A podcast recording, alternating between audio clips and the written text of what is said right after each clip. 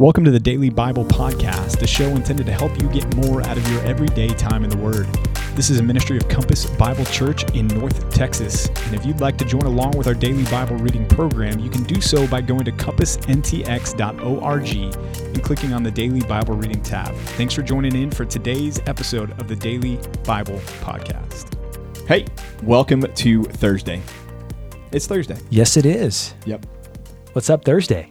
It's uh I don't know. It's golf season, so PGA Tour Oh, tournaments usually start on Thursday. so Thursday, hey, Friday, Saturday, Sunday. speaking of good things, let's talk about biblical meditation. All right, let's talk about biblical meditation.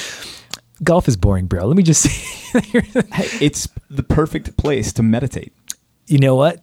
Okay, I'll, maybe. I, I've never tried, so I can't tell you for sure. But let me ask you some questions about meditation. Okay. Because people be people have been asking me. Everybody's been asking me, Everyone's been asking me, what facial products do you use? And dude. The gal at Hutchins the other day. Yeah. Dan's like, "How old do you think he is?" And of course, she was being nice, but she put me in my early thirties. Like, all right, there you go. 32 is what she said. I was pretty stoked by that. Okay, meditation. Okay. People want to know why meditation is such a big deal. In fact, some people are confused by it. Do I have to be wearing yoga pants, for instance, when I biblically meditate? Do I have to cross my legs when I do it? Do I need a yoga mat? Uh, more questions. Yeah. W- what is it? and how do I do it? Well, let's let's start with what it's not. Uh, so the the transcendental meditation that exists out there. Whoa, whoa, what? The, the new age. What are you saying? Ideology that you're alluding to there, the, the cultural understanding of I'm going to cross my legs and, and hold my fingers together and say Om. Um, even that chanting of that word Om is a it's a it's a, it's a new age slash you know Near Eastern uh, mystical Hinduist Buddhist Keep going. How many ta- how many words can I'm, you add I'm, to this? I'm, I'm so I'm struggling so bad. I don't know. It comes from the ideology that we're trying to reach a certain tuning with the universe, to be one with the universe, and and that comes from uh, the the doctrines of these false religions. That the idea of, of trying to uh, leave behind all sense of dualism and, and reach perfect unity with with all that is the universe. Atman is Brahman is the, the phrase that's used in in these these religions. I don't And- even know what that means. basically it's it's that idea of, of I, my soul is one with everything Oh wow, that's weird. and it is weird and and so that's what they're after when they're chanting this om is they're after the, the reaching the vibrations with the universe in fact even and this builds off our conversation yesterday a little bit uh, although a little bit slightly different when we talk about having good vibes like that has a lot to do with with Hinduism and, and Buddhism. We're, we're talking about vibes being vibrations, with the Vibrations. universe. Like, are your Oh, vibes in tune with I wish you wouldn't have said that. well, I'm just yeah. So You've ruined my vibes, The Beach. Boys, good, good. No. Good vibrations. The, the Beach Boys we're Yeah, talking dude. about? No. yeah, Serious? yeah, yep. So I'm just saying, Why do you say these things? I because I, I I have to call it like it is. Anyways, that's not what we're talking about. What we're talking about with biblical meditation. It, it- probably the best contrast is this: um, worldly meditation is seeking to empty our minds of everything. Uh, biblical meditation is the opposite. It's seeking to fill our minds with God's word. Uh, and so when we talk about meditating on scripture, it has nothing to do with what clothes you're wearing or what posture you're in. It has everything to do with what you are dwelling on, what you're thinking about. And so we talk about scripture medita- memorization, and memorization and meditation often go hand in hand because the thing that we want to be chewing on and meditating on is God's word. And so when we're doing the Daily Bible podcast right now, right? So if you're reading your Bible in the morning, our desire for you is not to read your Bible and then walk away from it for the rest of the day, only to return to pick it up the next day and be like, okay, somehow there's some passive, magical, mystical work going on in my life. No, the, the goal is that you're going to take something away from your time in the Word that will be that thought that you're going to chew on, that you're going to meditate on throughout the rest of your day. That means you're going to turn it over in your mind over and over and again. You're going to be thinking about this and thinking right thoughts about God and filling your mind so that it's going to help you as you navigate this world. What's the difference between that and Bible study or even Bible reading? I'm kind of doing the same thing, aren't I? Um, you, well, you, I- if you're at work and you are crunching numbers all day at work, you may not be able to have the Word of God open in front of you, but you may be able to be doing something with your hands and and doing something that's kind of second nature to you, so you're you're able to do it pretty easily, and at the same time thinking about Like a Bible verse, dishes. right? Thinking about a Bible verse in your mind, Philippians four eight. You're rehearsing whatever's true, whatever's right. Th- th- these are things, and, and you're thinking about those things as you're doing these other tasks. So it's it's a it's it's more than the Bible study and the Bible reading because the Bible study and the Bible reading eventually you, you you move on from that to do other tasks, but meditation can stay with you throughout your day. Okay, so this is going to sound like a dumb question, but I think I might be asking a question that others are probably asking. How, how, how do you how do you practice good meditation on a verse? So, what is it? You say you're thinking about it. What does good thinking mean? Okay. So, get down to basics. Talk to me like I'm five. Yeah. So uh, here's a good practice. When you read your Bible in the morning, the DBR, whenever you do read it, thinking about identifying one thing in that that passage, something that you read that you learned something new about God or something that was convicting to you or something that was encouraging to you, a thought that comes out of that passage. And Okay. then maybe you take a, an index card or you take your phone I out like where this is going. Okay. and you write that thought down and you write that idea down. Okay. And then throughout the day, that's the thing that you're thinking about. So, for example, Philippians 4 6, let's take something, uh, one of the more common Yeah, let's do an example. Do it. Be anxious for nothing, but in everything, by prayer and supplication, let your requests be made known to God, and the peace of God, which surpasses understanding, will guard your hearts and minds in Christ Jesus our Lord, right? Okay. So we're reading that, okay, I'm not to be anxious, but I'm to pray. Maybe that's our thought that we're taking out of that passage for the day. Okay. And so as I'm going through my day, I'm thinking about, okay, anytime I, I, I have something come up that is potentially angst inducing, I'm walking into work and there's a situation, I've got a meeting later on at work, or you know, my, I'm sending my kids off to school and there's a situation at their school that I'm concerned about. Meditation is having that readily available at the at your mind and in your heart to go, okay, wait a minute. I'm going to respond to this thought that I'm having with what I thought about, and what I read about today. I'm not going to be anxious. Instead, what do I need to do? I need to be praying. So I'm going to pray instead. Okay, so uh, taking it, taking the application of it, and putting it on different things throughout the day. Okay, so Part it, it's yeah, part, part of it. Obviously, we can't exhaust this, but that's that's a really helpful starting place for all of us. One of the best things that you can possibly do is is practice biblical meditation. It is never a waste of time. It is always valuable, and the more you do it, the better you get at it. In fact, that's kind of what we do it as pastors, right? We we meditate on a text, and then we present it to you from our meditations as we study and think about it and turn it over in our brains and ask questions about it. And then we give it to you in the hopes that it benefits you in, in a very similar way. Man, uh, what a good thing this would be for all of our church. I mean, the more we do this, the stronger we will be in our knowledge of the word, in our practice of the word, and certainly as our in our spiritual growth as the church. So, heartily commend it to you. If you're not practicing biblical meditation, maybe now is the time to start start it up. Yep. Super helpful exhortation there for sure. Leviticus 26 and 27. We're going to finish it today. Let's finish it. Wow, that felt anticlimactic. Leviticus 26 and uh, gets into the, the idea of blessings and and cursings. And we're a going to lot hit it. more cursings though, Yeah. And we're going to hit this even harder in Deuteronomy. much harder. Um, yeah, significantly. But the, the concept's introduced here, and it's anchored to, again, God's identity. Look at verse 1. I for I am the Lord your God. And then we get down into verse 3, and here's the the the uh, the offer here, the initial uh, qualification. If you walk in my statutes. So there's a, a uh, what's the, the word starts with a C? Conviction, Condition. condemnation. There's a condition. Thank Oh, you. okay. Man, it's the barbecue. I blame the barbecue. I do feel a had. lot more lethargic today than I did Thanks a lot, Dan. two days later. Dan, we're still full. yeah. No, but uh, it's the condition that's given here. And this is the condition condition that if Israel would meet, there would be blessings. If they didn't, there would be cursings. Some of the blessings that we see here, verses four through five, have to do with the agricultural blessings that they would receive. That there would be rains and there would be cr- crops and produce, and that was going to be good. Verses six through ten, there's there's peace, but it's more the concept of shalom. So it's not just peace, as in like there's no war, but there's but there's an overall well-being. There's an overall wholeness about the people that is experienced there. And, and notice verse nine, uh, we get a, a callback here to the Abrahamic covenant. I'm going to turn to you. I'm going to make you fruitful and multiply you and confirm my covenant with you. So there we see again the Abrahamic covenant still at work right now. Uh, and then the other blessing in verses 11 through 13, not to be overlooked, is God's presence. He says, I will be with you as your God, and you will be my people. Now, uh, that anytime you read that phrase, I want you to think about Revelation 21, even though we're a long way away from Revelation 21, because Revelation 21 will be the ultimate reality of that phrase. That will be when that is finally realized in a permanent, unending form, is when God says in Revelation 21, I'm, I will be with you as your God, and you are my people and, and and then it's forever Between here and there, it's always going to be temporal. Right now, it's in the tabernacle. Then it's going to be in the temple. Then there's going to be a, a gap, and then it's going to be in the form of Christ. And even today, for the church, it's in the form of the Holy Spirit, who mm-hmm. temporarily takes up residence with God's people. But there's going to come a day when we're we're with Him forever and ever without end. Amen.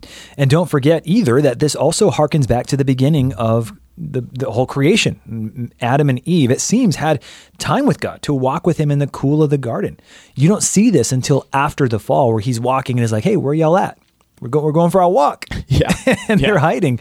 Uh, so this is also pointing to the fact that there was this great communion between God and man and Eve at that point, and then in the future, God will restore that. So He's promising, hey, this is going to be our relationship. You guys do what you're called to do, man. We're going to have some sweet fellowship. Things are going to go well. You're going to have shalom. The Abrahamic covenant's going to be in full effect.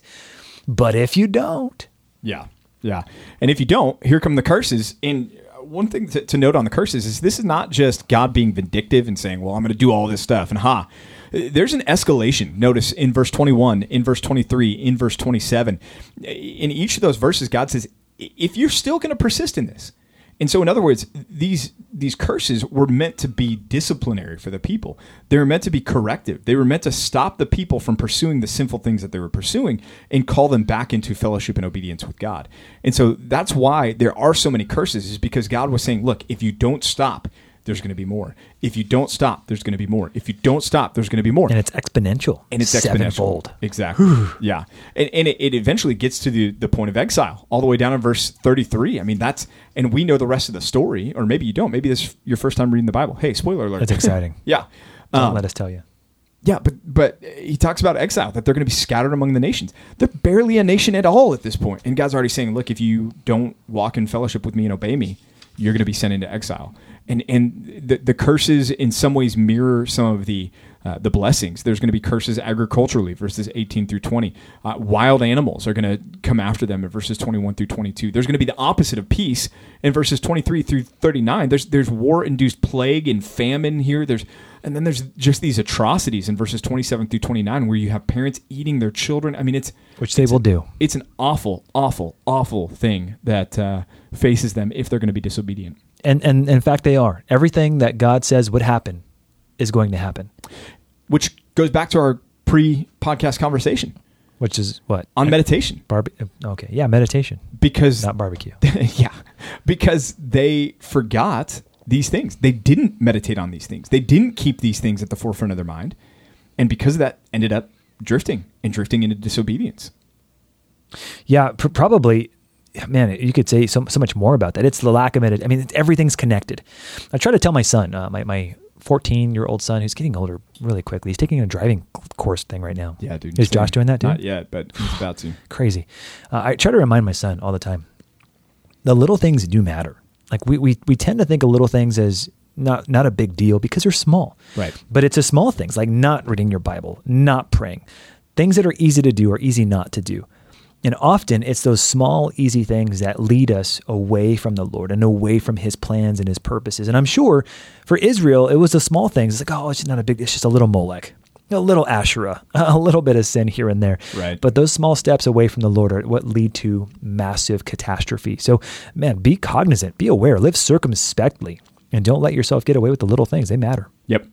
Yeah, verses 40 through 45, then it does end on a positive note. There's the promise of hope. If confession was there and repentance was there, there would be restoration. And uh, again, we'll see that play out in the, the nation of Israel uh, as well. But um, this it, it ends as, as hard as so much of the, the curses section is, it, it does end on a, a high note there, which is good.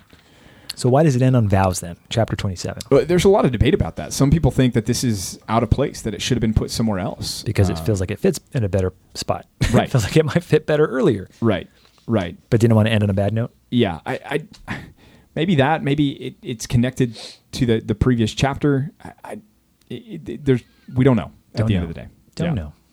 Yeah, but vows in chapter 27, uh, you get vows relating to people, vows relating to animals, both clean and unclean, houses, land, uh, all kinds of different things that, that people could vow. And, and the vow was, I'm going to promise this thing to the Lord. And so a lot of times, uh, think of Jephthah's vow, right? Jephthah's tragic Oh, the vow. worst one. When he said, Look, the first thing that comes out of my house when I get uh, home, I'm, I'm devoting it to the Lord. Now that that plays into this chapter because here's the thing: you remember uh, Hannah dedicated Samuel to Right. the Lord. Um, that was that was different because it was it was not devoted as an offering in, in worship there. And so Right. when when a person was devoted to the, was was vowed to the Lord not in a devotion offering but differently, they could be redeemed, but there was a price to the redemption. So if the the person making the vow said, you know what, actually, I, I changed my mind, they could pay a certain amount. And that person could be redeemed, or that animal could be redeemed Right. or the, the house, so forth and so on. But there was a category, and that is the vows of uh, of the ban or something that's devoted, either devoted to destruction or Right. devoted as an offering to the Lord. That's been given to the Lord. That can't be taken back. And so that's what happens with Jephthah, who says, "The first thing to greet me out of my house, I will offer Devote to, to the Lord." destruction. Yeah, and or as a sacrifice. right, and it happens to be his daughter when he thought it was going to be Fido. So we're not there yet, obviously. But do you think that that was a legitimate honoring of his vow?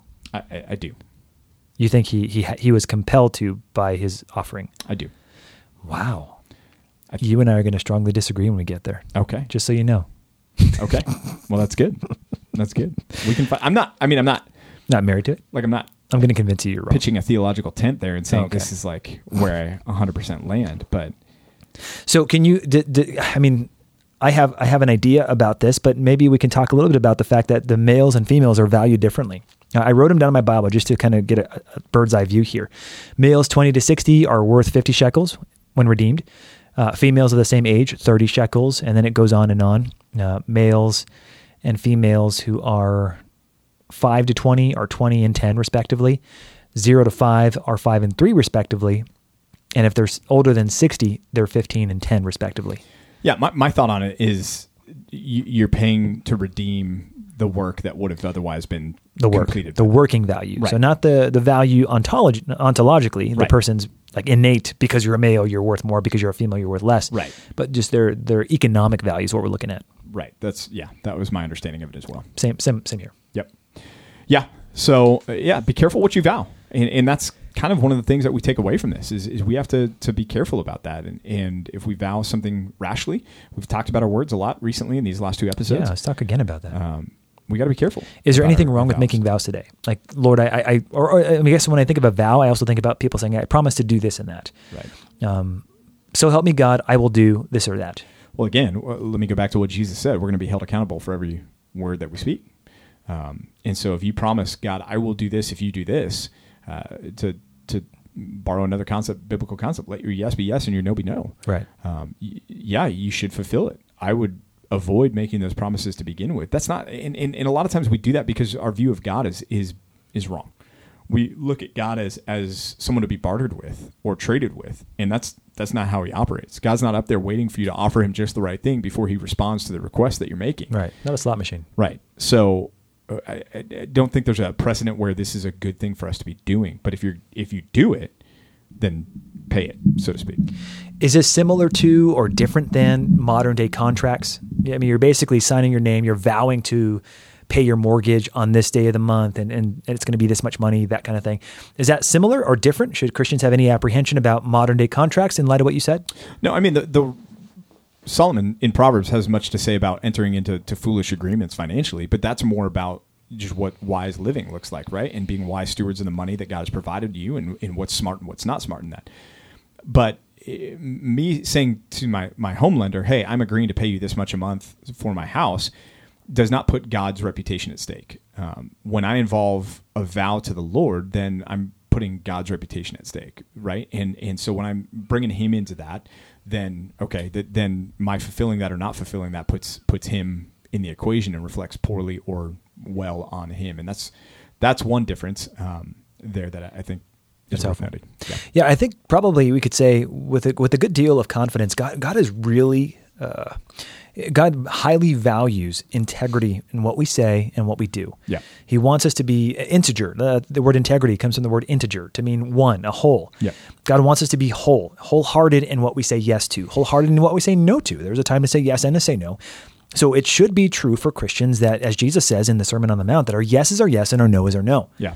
And we don't want to play the word games that others in our day and age may employ for to save face or to do. I was talking to someone the other day when um, I was trying to teach my son that there is such a thing as courtesy when people say nice things and, and maybe don't always fully mean it. that people will say nice things to say nice things. It's Yeah. it's common courtesy. Um, say what you will about whether or not that's right or wrong, but that is the way things are. There Right. is courtesy where people say nice things because you're supposed to. It's expected. Um, and if you were to challenge them and say, "Do you or do you really mean that, or are you just saying nice things?" Um, I, probably not going to say, "Yeah, I was just saying nice things." They're not going to say that. Um, I don't think God wants that for His people. Right. I think people who are Christians should be straight shooters. We should be honest people. We should be known for our integrity, known for our conviction. Uh, not that we're jerks about it, Right. But uh, as as Jesus said, our yes is our yes, our no is our no, and it's uh, what you see is what you get. Right. People want that kind of person in their lives, and so let that be true of our church. Yeah, and and, and when you do the things that you say you're going to do, it it builds that reputation to where you don't have to to do these things. Yeah, you don't have to swear on the Bible or say I promise to do this or that. Right, and that goes back to our conversation also about profanity. Uh, you you don't have to use the profanity to emphasize the point of what you're saying, if you just speak the truth about what you're saying, um, and are a reliable and trustworthy person. It, it, you don't have to embellish using profane words to get somebody to, to understand your point. Right. Uh, yeah, I, I know a, a common phrase today with the young people is "on God." Um, Yeah. Yeah, yeah, that's right. They'll throw around, and they, I don't think, understand that they're going to be held accountable for every careless word that comes out of their Mm. mouth because what they're saying is, "I swear to God that that this happens to be true," um, and that's it's dangerous ground. Yeah, and I guess if you have to employ that, what you're saying makes sense. You you, you don't have the integrity capital with people, the relational capital to say is what you're saying really true. Right. And that should be true for Christians that we have the the credibility because we are people of our word. Right. That we don't have to use phrases like that. Right. Absolutely. Yep. Well, hey, there it is. Numbers or not numbers. Leviticus in the books. We're done with numbers We're done with numbers, too. Two You're for like, one deal today, guys. We're getting two two books out of one. I don't think we're going to do that at any point in this study. I hope not. Yeah, no. But you're done with Leviticus. That's uh, what four, three books in the books, Uh, Genesis, Exodus, Leviticus, and Job, four books in the Four books. books. Sixty-two books left. man, Keep reading your. Bibles. and tune in tomorrow. Speaking of numbers, as we get into numbers. See you then. Bye. Hey, thanks for joining us for another episode of the Daily Bible Podcast. We hope and pray this has been a blessing to you and your time in the Word. If it has, if you would subscribe to this podcast, leave a like, leave a comment, and share it with some friends and family, that would be awesome. If you need more information about Compass Bible Church here in North Texas, you can go to compassntx.org. Again, that's compassntx.org, and we'll be back with you tomorrow for another episode of the Daily Bible Podcast.